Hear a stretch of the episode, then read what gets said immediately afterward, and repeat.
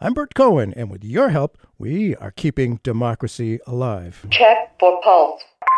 Stand clear. Push to shot. America's fascists are those people who think Wall Street comes first and the American people come second. What we've really seen is a financial sector that's gotten out of hand, has much too much of a role in this country. What Putin is trying to do and what Trump is trying to do is undermine faith in our government. An absolute typhoon of terror against African Americans. There's a huge gap between public opinion and public policy that people don't feel that they can do very much. I speak tonight for the dig- dig- dignity of man. Well, Fred Harris and I had planned to do a show to discuss the results the day after the Iowa caucuses. well, we all know why that didn't happen. New Hampshire did happen, and according to all the pundits I have heard, we have a frontrunner for the Democratic nomination. Bernie Sanders won a victory in New Hampshire, the second in a row after winning the most votes in Iowa. Pete Buttigieg, of course, was a close second. Amy Klobuchar came in what was to many a surprising, strong third. Elizabeth Warren came in a disappointing fourth, and Joe Biden finished basically a disastrous fifth. So, where do we go from here? What can be learned from how people decided? Many doing so only in the last few days. How does the overriding concern that we make sure we beat Trump play itself out? Our guest today, I'm honored to have Fred Harris, former Oklahoma senator and chair of the Democratic National Committee. He ran for president in 1976, and I sure as heck voted for him. He was certainly ahead of his time back in 1976. His campaign was the first to use the word populism in my lifetime, I think. In 2016, we had two candidates who claimed the populist mantle. One, Bernie Sanders, has always been a genuine populi- populist, while Time has proved that Donald Trump faked it. He says to call Trump, uh, our guest uh, Fred Harris says to call Trump populist is complicity in a lie. Demagoguery is not populism. Thanks for being with us, Fred Harris. Thanks so much. Well, of course, uh, Bert. Good, good to be back with you. Well, the Democratic Party, I'm sure you agree, stands at a crossroads, very important crossroads. The knives have been out against Bernie Sanders ever since he started his recent surge in many polls. Will the party do what it did in 2016 and reject the exceptionally popular populist for fear of losing corporate money and alienating the moderates? How much power will the term socialist have in the general election? And what is populism? How is it distinct from the liberalism with, with which I long align myself? Well, Again, thanks for being with us, uh, Senator Fred Harris. Let's let's address the New Hampshire results. The top four going into the New Hampshire primary were, as they had been for a long time, Bernie, Buttigieg, Biden, and Warren. Though in, some in-state pundits thought Buttigieg might win, Bernie did win. That's the biggest news, of course. But suddenly, Amy Klobuchar rearranged the race as Biden and Warren were clearly fading. How do those votes shift to Buttigieg and Klobuchar, and and how do you figure the Klobuchar surge? Uh, let's just go from there. Well, I think that uh, Klobuchar all along has, has done really well in in uh, these debates. She's shown up very well, shown some humor and uh, and uh, had quite a bit of moxie.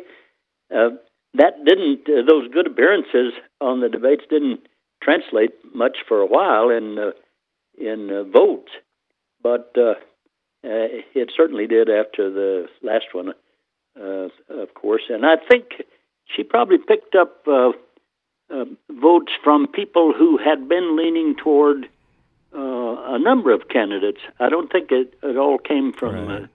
uh, uh, Joe Biden, whose support, as we saw, really collapsed in Iowa and then worse in uh, in uh, uh, New New Hampshire. Hampshire. I think that uh, she probably uh, got some votes from people who had been leaning toward Elizabeth Warren as well, and uh, uh, maybe uh, some that had been uh, leaning toward uh, Buttigieg. Uh, it it was a really a impressive performance and kept her in the uh, in the race. I think. Yeah, it was a very impressive uh, importance, and uh, you know, I, I, I think her authenticity comes across. Uh, and, that's, I, I that's think really it. I, I think that's true. I think that's true. And, you know, I, I think it's really uh, wrong, uh, mistaken for us to, to call uh, uh, some of these candidates moderates. Really, any one of them, I think, would, uh, that uh, any one of the top three or four would be uh, probably the most progressive president we'd ever had. Oh, that's interesting. Uh, we've ever had. Uh, so uh, it, it's also her position on issues that has been attractive to people, and probably her experience, the feeling that uh, she'd have a, a, a good chance to get uh, a good part of what she advocates uh, enacted. Yeah, she's she's worked across the aisle. That is uh, very important, and of course, yeah. Just from my opinion here, you don't want to uh, uh, compromise too much, you know, because there's there's huge differences between uh, the Trump version of the Republican Party and the Democratic Party. But but certainly you're right. I mean, we've we've uh, become a lot more progressive than uh, we have been for a long time. Now, of course, absolutely, we don't. Uh, and I don't. Uh, you know, we shouldn't think about. Well, first, we we have to reach out to uh, a lot of people.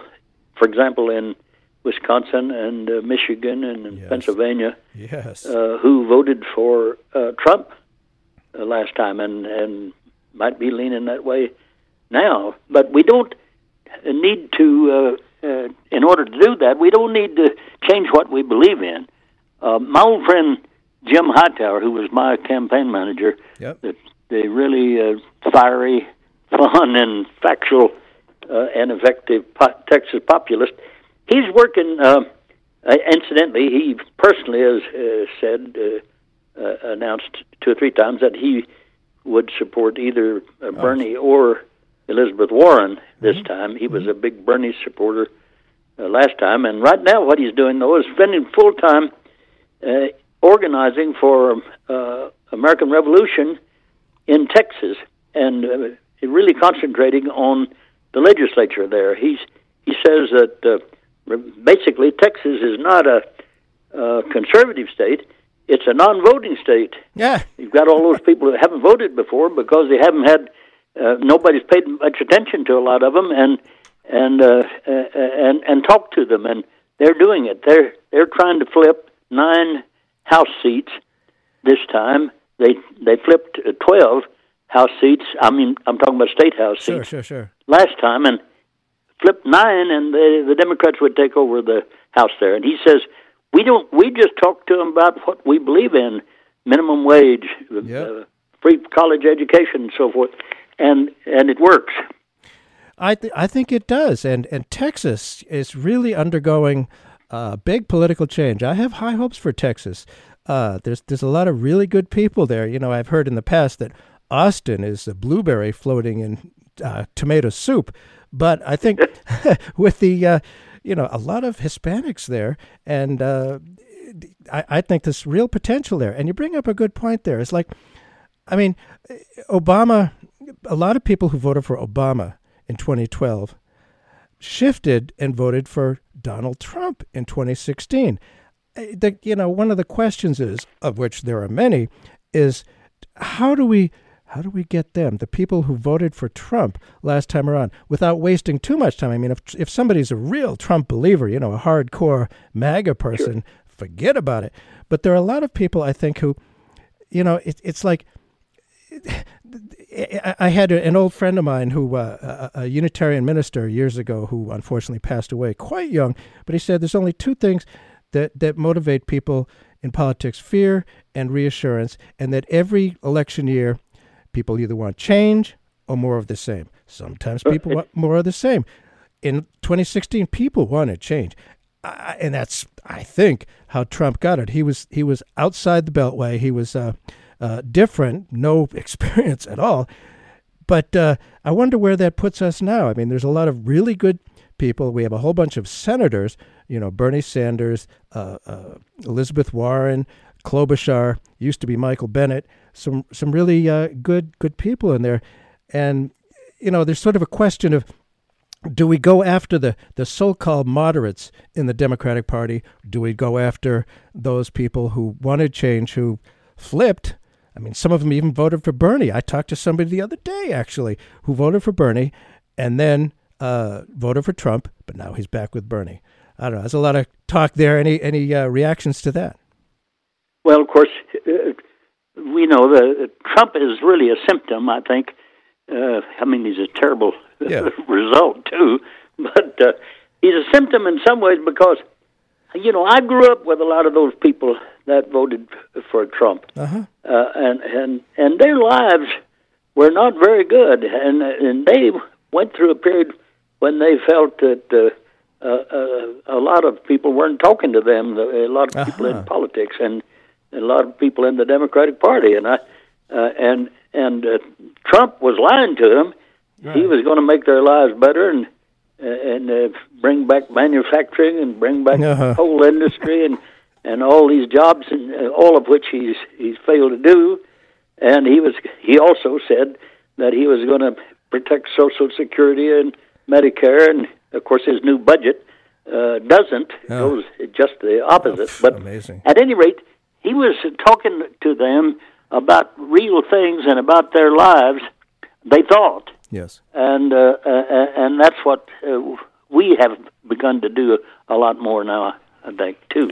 Yeah, I think so too. And, I- and I think, you know, the term liberal, uh, my take is that in 1988, those Willie Horton ads against Dukakis uh, intentionally sullied the, the word liberal. And it's now perceived to be sort of elitist. You know, they don't they don't listen to us. And what what's the difference? I mean, this term populist. You know, I mean, you've been you were a populist before it was popular, and, and Jim Hightower too. What, are some of the important differences between you know progressive populism and and liberalism? Do you think? Well, I think uh, uh, one thing that's a that's a difference from sort of New Deal liberalism, which of course I supported. No, me too. Our our people, my people thought of Franklin Roosevelt as a saint. Yes. Uh, and and he was a political saint, of course, Uh-huh. and what he tried to do. But basically, the appeal. And the appeal of of, of Senator McGovern, great friend and a great Democrat, man, uh, was do the right thing uh, because it's morally right to do it. Help other people uh, because uh, it's it's the moral thing to do. And what populism says instead is uh, take care of your your own self interest.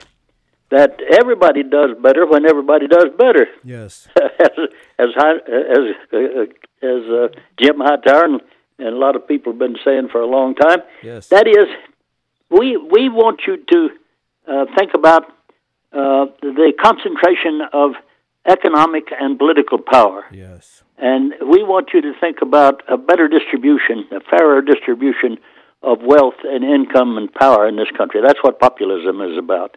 And we, you know, what uh, a long time ago there was a, a study, but it's still, I think, a good one that studied uh, schools that served uh, middle class people, upper class people in income, and uh, and and poor people, uh, poor kids, and uh, what uh, they were told or taught about politics.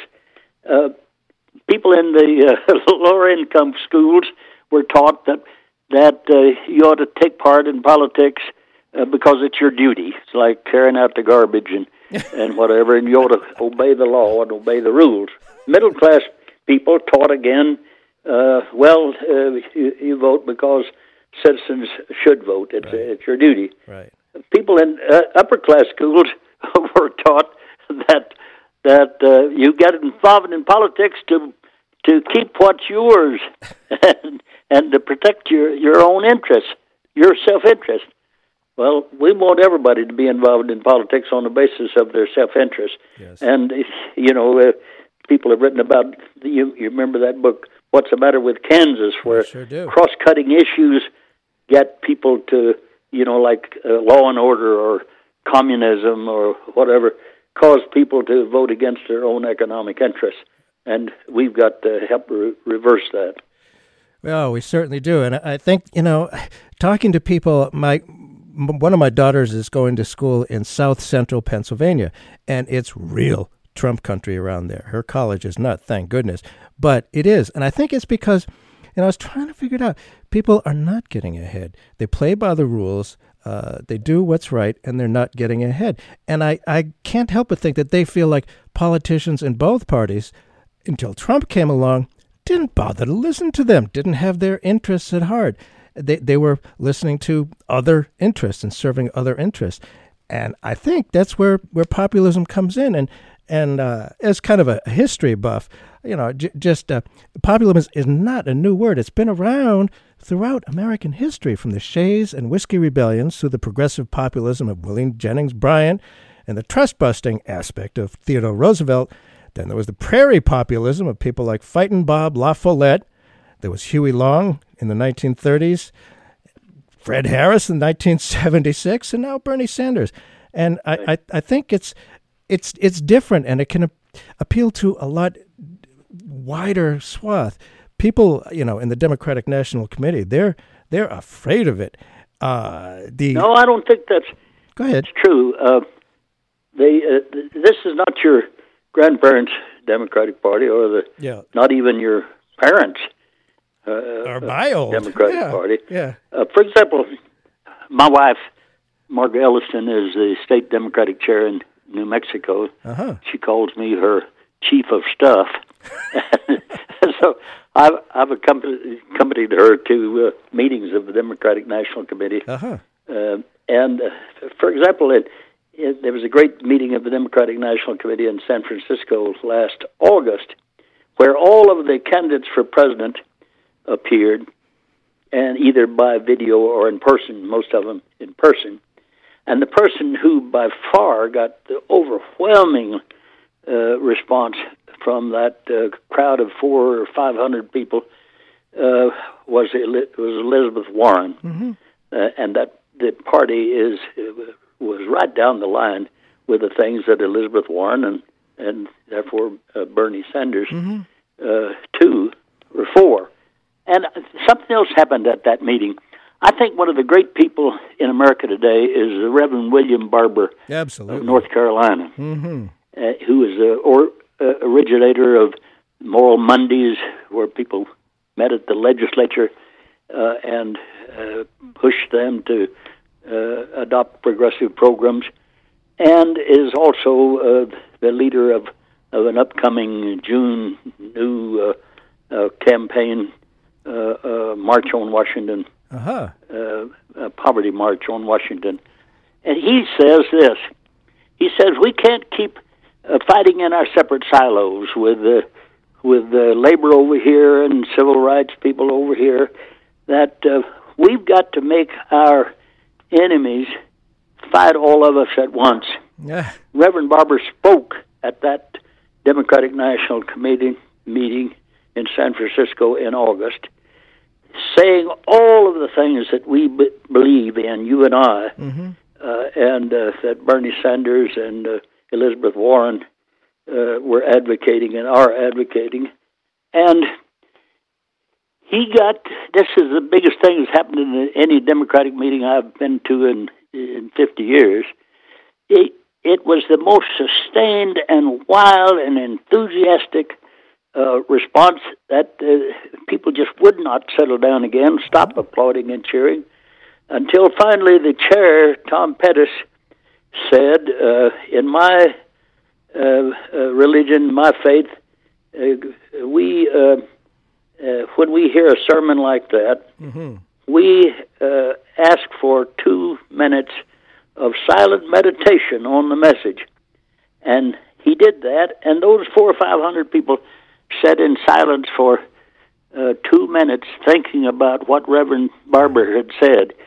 He he believes, as I believe, and as populists believe, that you can get together uh, men and women, uh, people of different uh, gender, uh, and and people of different race, uh, and and labor people and and, uh, and civil rights advocates all together, uh, LGBTQ people, and he's done it. He shows you can do that, and we've uh, shown that. Jim Hightower is helping show that down in Texas right now. Mm-hmm. That's uh, that's the Democratic Party, the national party today, and I think people make a mistake if they're talking about, uh, about how the Democratic Party is is uh, this or that.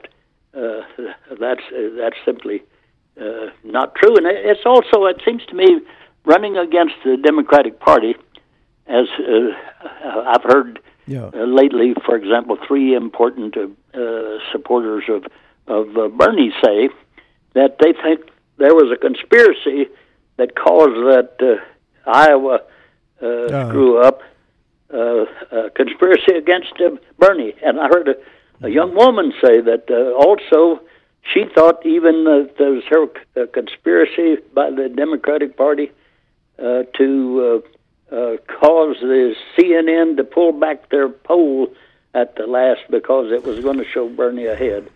All of that is, first of all, is untrue, Yes. and secondly, it seems to me is counterproductive.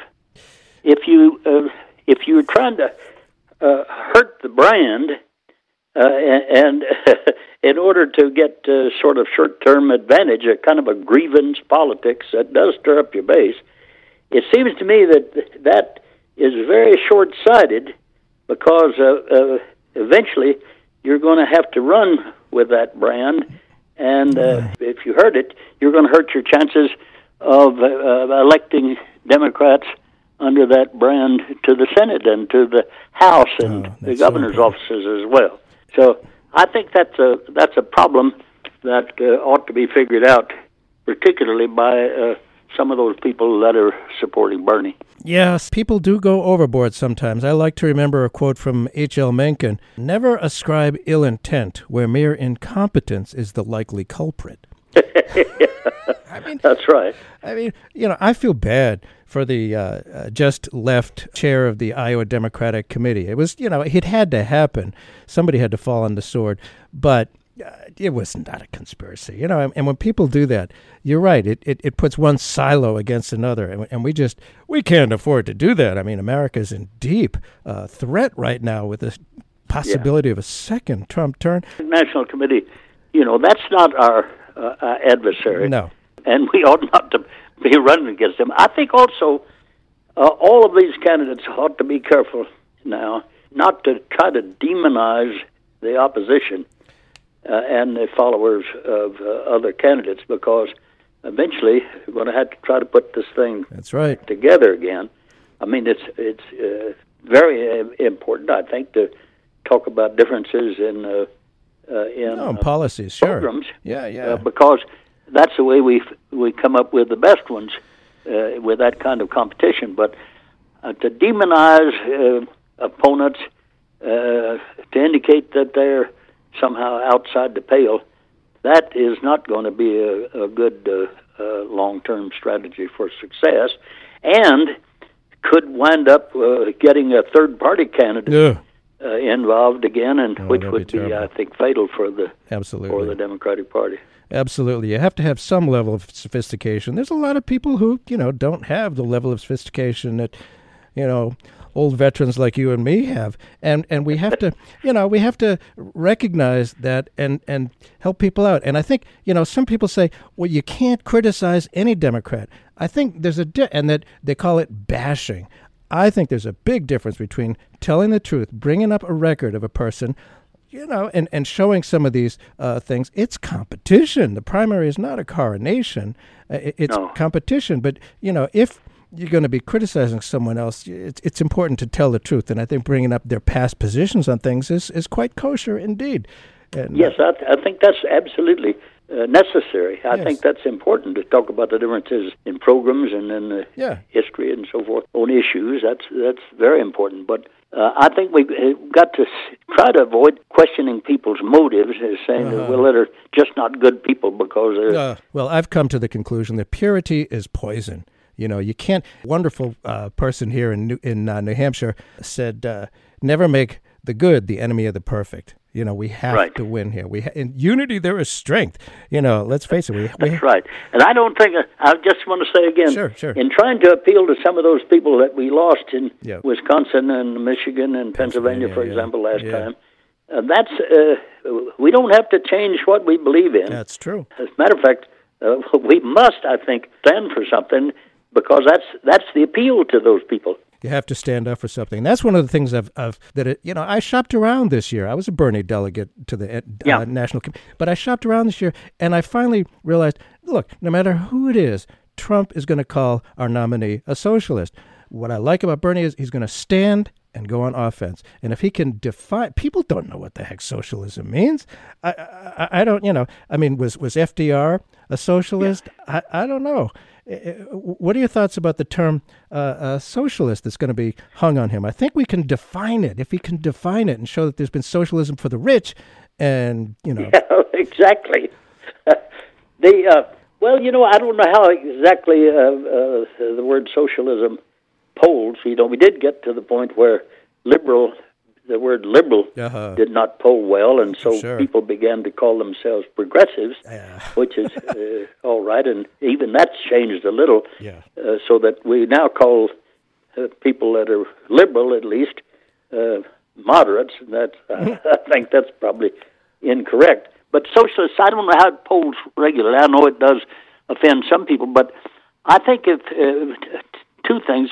One is I, you know, I don't, I don't have a great uh, desire to uh, rehabilitate the the word with people that don't like it. Right. What I'm interested in is uh, getting across, as as Bernie does, uh, that we're not talking about you know the classic socialism No. where the pub, public ownership of the means of production and right? and command economy and so forth. But Bernie has said what he's talking about uh, as socialism is really what Franklin Roosevelt was advocating, and I think that's that's true.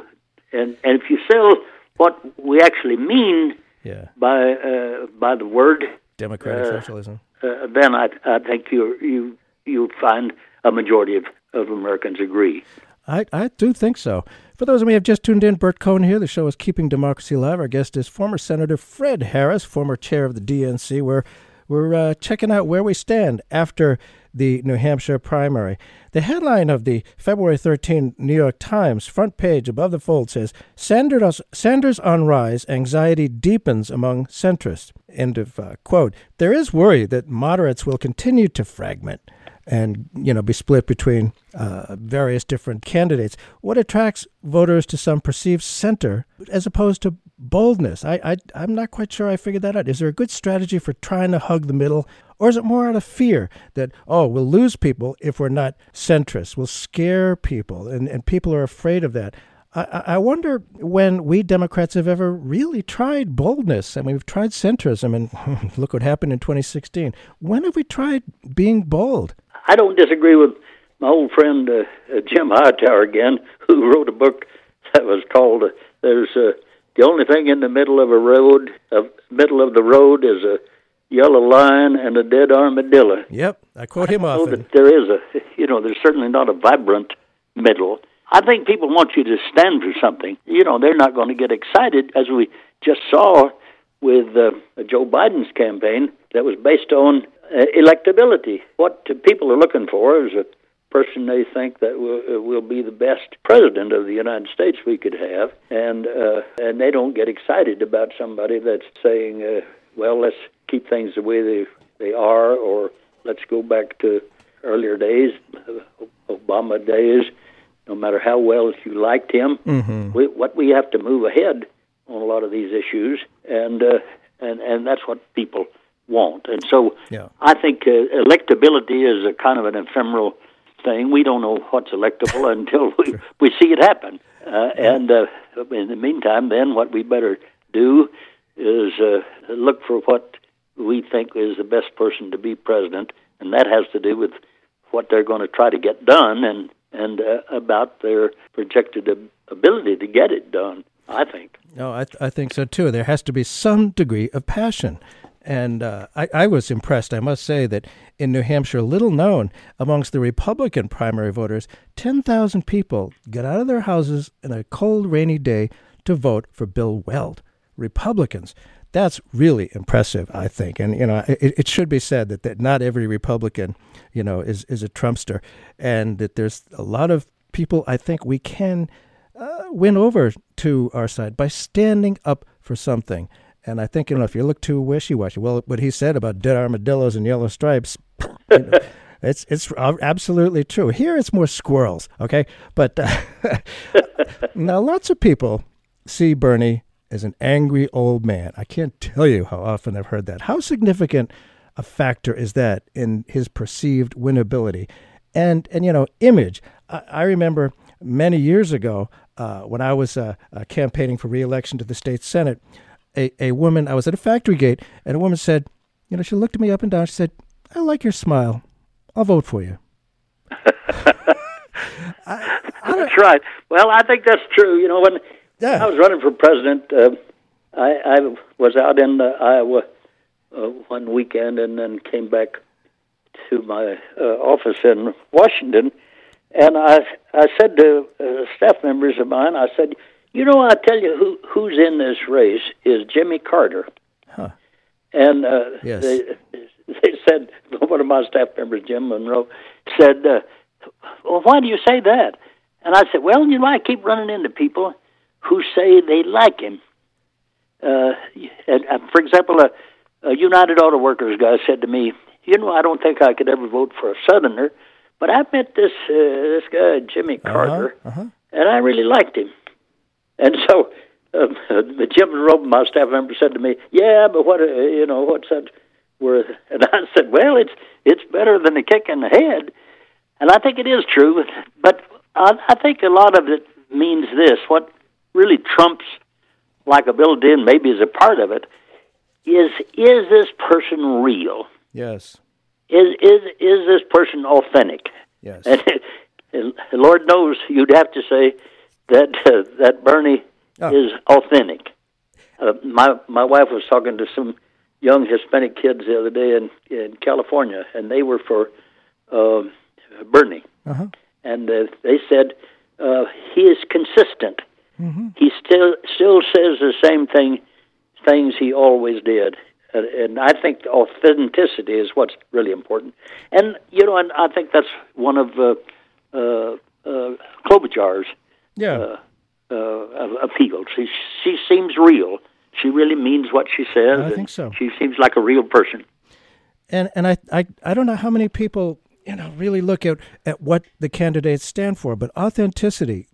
I, back in 2016, I talked to so many people, unscientific poll, who were like, "Yeah, I like Bernie, I like Trump," and and you know it's the same uh, universe that that uh, I think you know goes for authenticity. And Klobuchar, she just Yeah. she's authentic. Others, frankly, I saw Kamala Harris. I like her. I think she, you know, perhaps she'll be on the ticket. Maybe she'll be in a cabinet. But when I saw her, you know, she had this stage presence, and it just didn't seem real. The easy authenticity just wasn't there. And I noticed she's not in the race anymore. And uh, Yeah. of course, that brings up the quote from the great philosopher Groucho Marx: "Sincerity. If you can fake that, you got it made." That's right.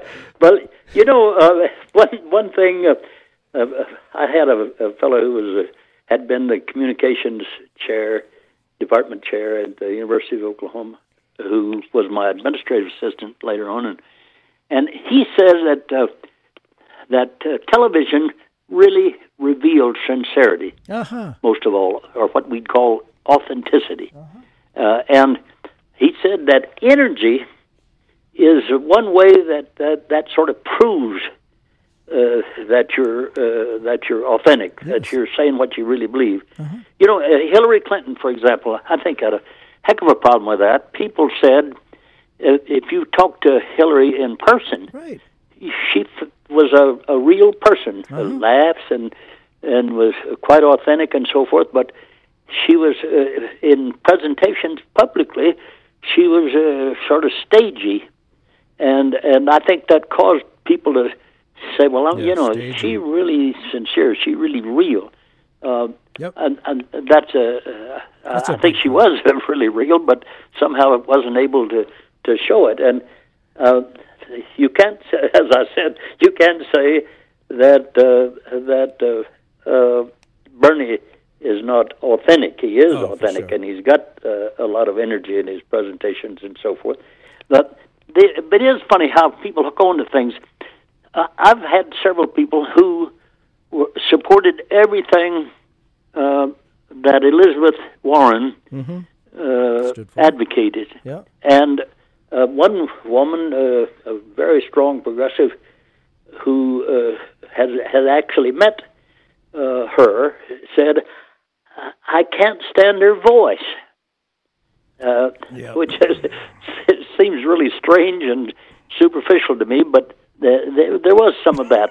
I mean, a little too hot, maybe in the McLuhan sense Uh-huh. uh, toning down a little and uh, and warmer. But that's a, that's not a, a, a thing you can do in, when you're in a campaign. I've been in No. lots of campaigns, uh, not only for myself but in presidential campaigns for other people. And uh, I, incidentally, I uh, from the first time I went to the to the Oklahoma State Senate when I was 25. Oh, wow. I I was really shocked to find that uh, governors were human, that, they, that they they weren't perfect, and Oh, and I, I'm still a little bit about that way. Uh, uh, you know, uh, when and I don't know. There are not many candidates where I've been involved with that that I uh, wasn't kind of disappointed to see them up close to see that they weren't perfect. Uh-huh. Well, I've come to believe finally that perfect candidates don't run. Uh, if there are any perfect candidates, uh, perfect candidates, if they'd run, uh, I, I would have never been elected anything. so you can't change your candidate once you once you got him. You got to make the best of it and take the best of their characteristics and try to emphasize them. I, my heart, I, I'm not. Uh, I haven't endorsed any Uh-huh. uh-huh. candidate for president. I, I don't intend to this time. My wife, as I said, is the state chair of the Democratic Party Oh, here, sure. Yeah. And the rules require that she be strictly neutral, and she is. Yes. Uh, and and and by Yeah. extension, I, I am fair. also. But my heart has been with uh, Elizabeth Warren. She's Uh-huh. she's a woman, Yeah. and uh, she's from Oklahoma. Oh, that's right. That's right. Believes in the right things. Uh, she's made some mistakes, I think, in her campaign, as Yeah. as all do. But Yeah. I, I'm glad to see that she's still scrapping and still in it, and Yeah. uh, we need her voice. Oh, she's a very, very good uh, senator. I was very, very happy when she beat Scott Brown, who came here to New Hampshire to run for Yeah. for, for U.S. Senate after she beat him. Oh man, it, it, it's sort of funny. That, uh, but you know, people judge. I'd just say something else about Please do. uh, this electability thing and uh, Yeah, yeah. saying uh, women, uh, a woman about her made me think. You know, uh, there's this question of whether we could elect a woman Uh-huh. is, uh, uh, this time, and I think that uh, the it's it's sort of like you know we couldn't elect a Catholic until we Right, did, exactly. and we couldn't elect a black person until we did. Yes. And uh, I think that's the same way with women. And Yeah. often it's women saying, well, now it's not me, I, it's uh, other people I think wouldn't vote for a woman. but you just look at uh, what how we won uh, so many new seats Yeah. in the House of Representatives in uh, in uh, 2018. Yep. We did it primarily with women. That's Uh, true. They were uh, our best candidates. You know, one of the groups that we have, for the time being, we did in 2018, w- one away from Trump and from the Republicans, are uh, are uh, middle-aged, middle-class white women in the suburbs. Exactly. And uh, They're a key uh, demographic. we shouldn't forget that when we're thinking about electability. Uh, we shouldn't eliminate women automatically because of their gender. Oh, for sure. I mean, suburban women are a key demographic, no question. And I, you know, on the subject of, I mean, Jimmy Carter, let's face it, a great smile, a terrific smile. People, I think, want to see a candidate having fun, projecting like they're having fun. What worries me, though, sometimes is, you know, uh, uh, Trump was a reality TV star. that's what happened. And you know, TV it, it shows authenticity, but I I just wonder sometimes, you know, if you know, a lot of times people are, are just voting for a celebrity. I mean, I'm thinking, frankly, of, of Buttigieg. If you were to ask Buttigieg supporters where he stands on issues, I don't think anybody could tell you that. But he's he's young and he's charming. He's young and he's charming. I just Yes. I, I, I, I don't I don't know how we're ever going to get to depths and you know where do people stand on the issues. They want somebody young and and I, I don't know. And Bernie, of course, is seen as an angry old man, but he does smile. He does have a good sense of humor, and I think I, I think that does. I, I after his when he came back after his heart attack, Oh, I I think he was uh, he seemed more upbeat and uh, and cheerful and do, does now. I see you see him smile a little more than Yes. than he did earlier, and I think that's a that's a good development. But on uh, uh, Buttigieg, you know, he started out uh, swearing on the Bible practically that uh, that he was for Medicare for all, uh huh. and uh, just as Kamala Harris did at first. Kamala Harris changed the very next day uh, after her announcement, and I think that uh, caused her a lot of trouble in her campaign. The uh, and and of course uh, Elizabeth Warren had uh, Right. trouble with that, and I think her evasion of the question about whether it would require a, a middle class tax increase uh, in that, that debate three times she evaded the question. I thought was that began to cause her uh, problems in her campaign. I think Buttigieg changed, but only lately has anybody begin uh, begun to mention uh, some of uh, some of that. I think we'll see more of it uh, Yeah. in the debates as time goes on, and that that's why I'm really glad uh, that uh, Tom Perez has arranged the requirements for people getting into the next debate uh, in a way that will get uh, will get uh, uh, Bloomberg into the debates. He's uh, running free now, free of the debates, and I, the change, incidentally, I I think is unfair to people like, um, oh, well, like uh, Cory Booker, for example. Yes. Uh, and, A good and, man, uh, yeah. I have some problem with that, but uh, it certainly was not done.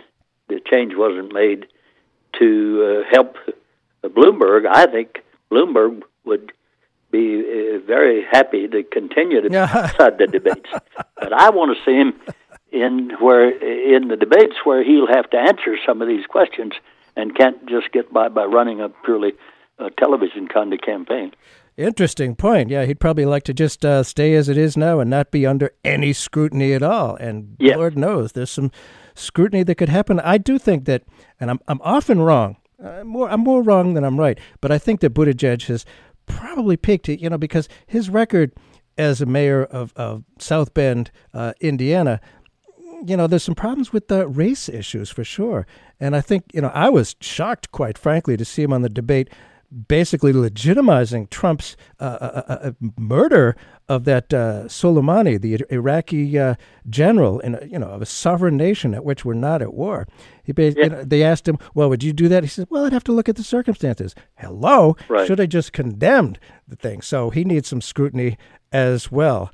Uh, so these these debates, I think, have probably overall not been helpful to the Democratic Party, Yeah. but uh, they're essential in uh, fleshing out uh, the uh, qualifications of these of these candidates, and that's why I'd like to get uh, uh, Bloomberg in them. Yeah. Uh, I'm, you know, I'm worried about Bloomberg's candidacy on uh, what kind of precedent it sets. Uh, That if you rich enough, you could uh, buy your way into contention, and that's really worrisome to me. And I think we've got to see something about. We've got to make a lot of changes. I think, for example, uh, Iowa. We ought to, if if I was going to continue to be in the early contest, and we ought to look into that, uh, Yeah. whether other states should be involved. I think that uh, we ought not to anymore have the these contests for uh, delegates in the Democratic Party uh, decided, uh, uh, by, uh, handled or managed by the political party. They ought to be public elections handled by the regular election machinery. And I think that's what Tom Perez is headed toward uh, in regard to uh, Iowa. But also, we've got to change things so that there, we've got to have limits on contributions, including Oh, yes. people's own personal contributions. We had that when we had public financing, when that worked. Yeah. Uh, if you accepted public financing in the presidential campaign, you agreed to limits on expenditures uh, and limits on contributions. And uh, and now, of course, the Supreme Court's made it impossible to limit expenditures, Mm-hmm. and uh, and the uh, public financing system is, of course, gone by the board. Oh, but yeah. we're going to have to have a constitutional amendment or some other way by which we can limit uh, expenditures in campaigns, And one of the things that people people's own funds as well. Oh, yeah.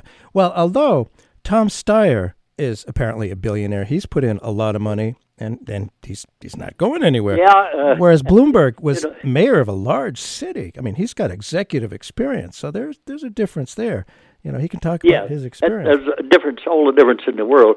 And about that experience business, uh, Hmm. I know myself from having been in the Senate, but I, I came directly from uh, uh, the Oklahoma State Senate, where I'd been Mm-hmm. twice elected, starting when I was 25. Mhm. I went from there to the United States Senate. Nice. And uh, I used to joke and say, uh, I, I went to the United States Senate with all the expertise in economic policy in regard to economic policy and uh, foreign policy that eight years in the Oklahoma State Senate affords one.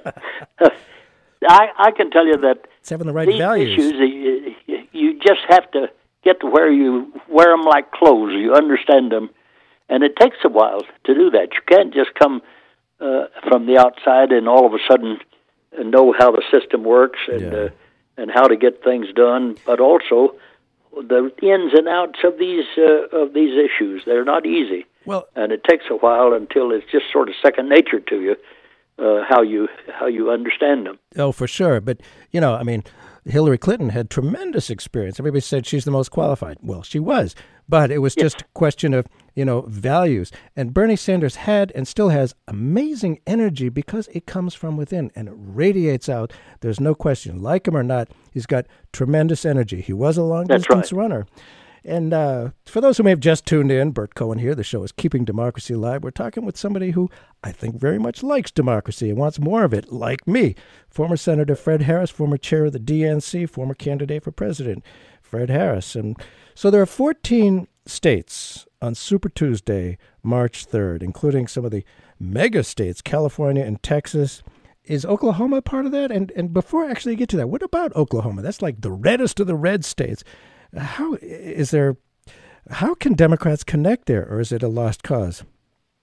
Well, uh, when I was uh, uh, first in politics in uh, Oklahoma, and even uh, toward the end too, the um uh, Democrats were what I called yes but Democrats. Yeah. Yeah. Well, I'm a Democrat, but I, you know, I can't be for Adlai Stevenson, or I'm a Democrat, but I can't go for John Kennedy. yes, I'm a Democrat, but but that's all changed now. Those uh, Democrats have disappeared. There's Uh-huh. probably the Democratic Party is much smaller than it was, but uh, it is uh, a purely national and progressive party now. For example, in their primary uh, four years ago, Bernie Sanders won it. Oh, no kidding. Uh, Huh. So they're, they're, they're real Democrats, national Democrats now, and their ranks are growing somewhat uh, now as well. What happened was, for a long time, the Democratic National Committee was uh, uh, just really was active in the campaigns in uh, states where there was a real contest. And they, for example, they never went uh, to Oklahoma. You you could uh, be in New Mexico or Texas, and you'd see uh, ads for all the candidates, and uh, and particularly the final candidates in the general election every few minutes. But you could step across the line into Oklahoma, and you wouldn't know there was a presidential campaign going on. We left those people uh, alone. They went to the coffee shop, and all they heard were uh, were the opposition, the Republicans, and uh, they didn't speak out. We didn't reinforce them. We didn't give them ammunition. We didn't pay any attention to them. Mm. Howard Dean changed that to a 50 state uh, kind of uh, strategy. Yeah, that was good. Party, and uh, and that's what Tom Perez uh, Perez is doing as well. Uh, every party, for example, the New Mexico Democratic Party receives ten thousand dollars a month from the National Party. Mm. They also uh, have given uh, this party in New Mexico additional money for registration, particularly on the Navajo okay. Reservation. Oh, excellent! And uh, just lately, are furnishing uh, a new uh, staff member, a digital uh, expert staff member. Oh, that's fantastic. And, and they're doing that all over in every state. We're not giving any of them up. We did give a, a lot of them up for a long time, and that was a bad mistake. Yeah, well, we've we've certainly made mistakes, and the question is, do we learn from our mistakes? And and I've people on this uh, who listen here have often heard me say one thing I've learned from history is that we never learn from history, but I think sometimes we do.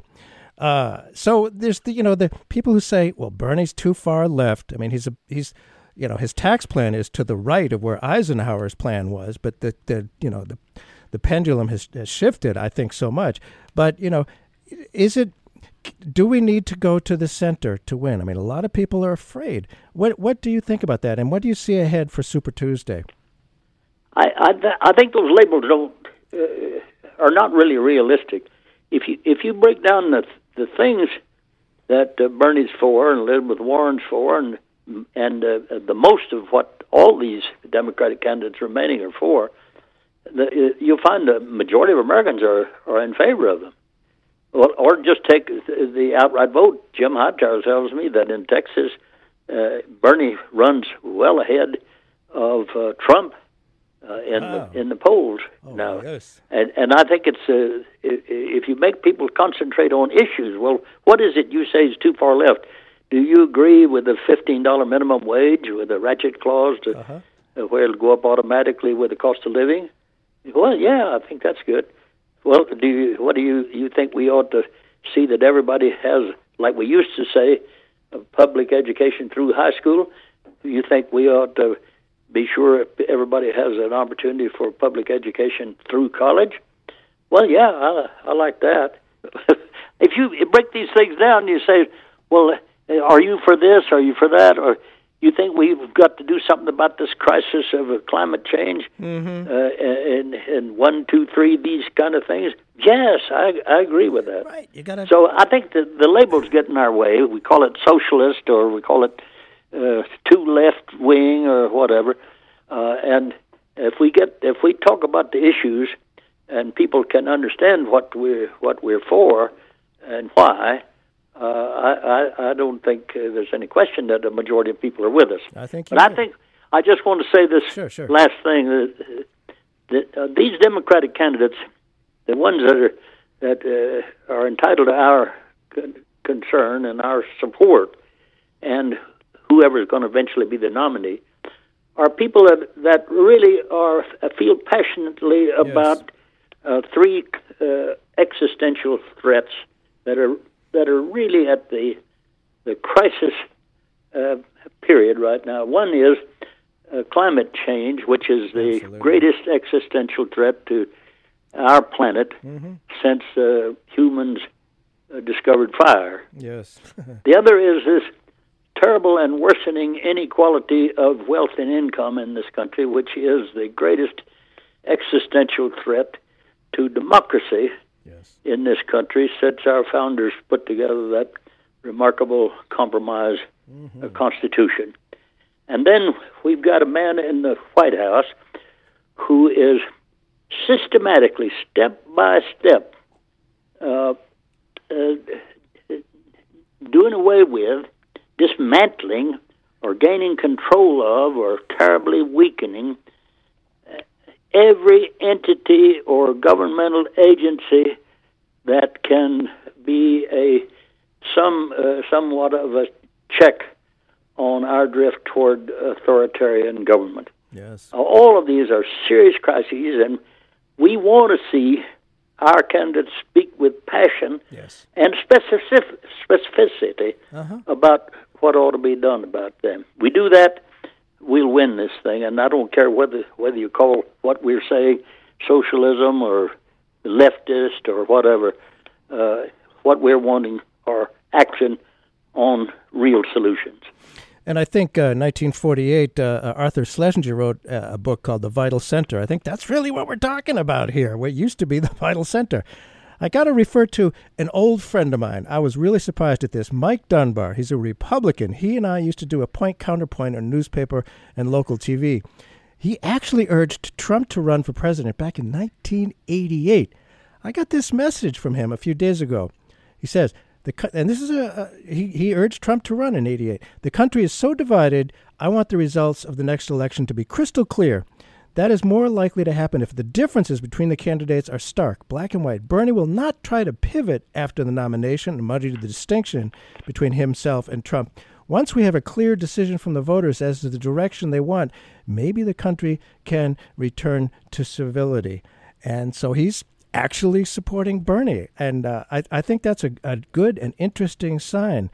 So where do we go from here? Do you think? I mean, there's we got a couple of, uh, so, you know, we got Nevada coming up with their caucus, and South Carolina, and of course uh, Super Tuesday.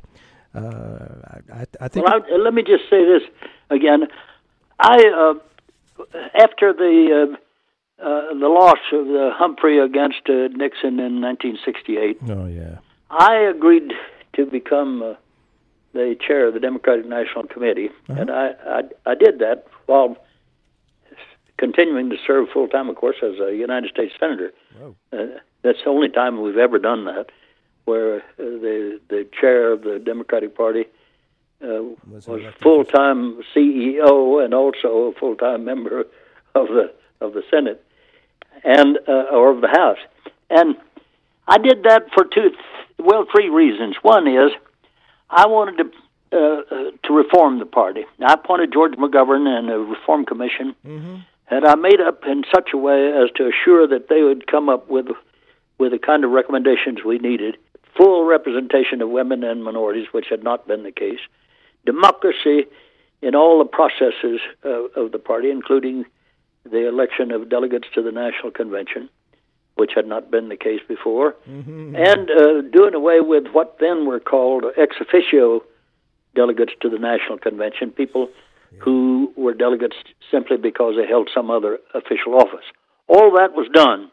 Now, later, in 1984, the party backtracked on yes. that and established what were called superdelegates yes. again. Superdelegates ought to be uh, just honorary. They'd be given a, uh-huh. a floor uh, seat yeah, sure. in a convention, but not have a vote. Uh-huh. Uh, what eventually was arrived at lately uh, with the Democratic Party was to take away their vote on the first, first ballot. ballot. I thought yes. they That's should have their, their vote be taken away altogether. But anyway, I, I, t- I helped democratize the Democratic Party. I love it. And today, uh, the Democratic Party is far easier to take over than it is to beat. In order to put the party on record against the Vietnam War, which we did, mm-hmm. and then thirdly, we had through two uh, Democratic administrations, Kennedy and Johnson, the party had become totally reliant on large contributions and corporate uh. contributions, and so I I hired and brought down from New York the head of uh, UNICEF's uh, direct mail program and, and instituted that uh, we made a start, but uh, we we didn't get too far on it, uh, uh, not far enough. Now, with the internet, there's a lot more reliance yes. on smaller contributions, and and we could we could do better uh, on that still. At any rate, the Democratic Party is, I think, the institution with the most progressive uh, record and uh, effectiveness on all the good things that have happened in recent years, and I hope people will more and more go to the party's uh, uh, meetings you go to your precinct oh, yeah. meeting, you very likely get elected chair if you want to be the chair of the precinct, oh. and make the party even more an instrument of the of the popular will. Hey, thank you so much. We've come to the end of the hour. We could do another two, three, four hours, that's for sure. Fred Harris, it's an honor to speak with you, and thank you for democratizing the party. It made a big difference. Thank you so much. Time. You bet.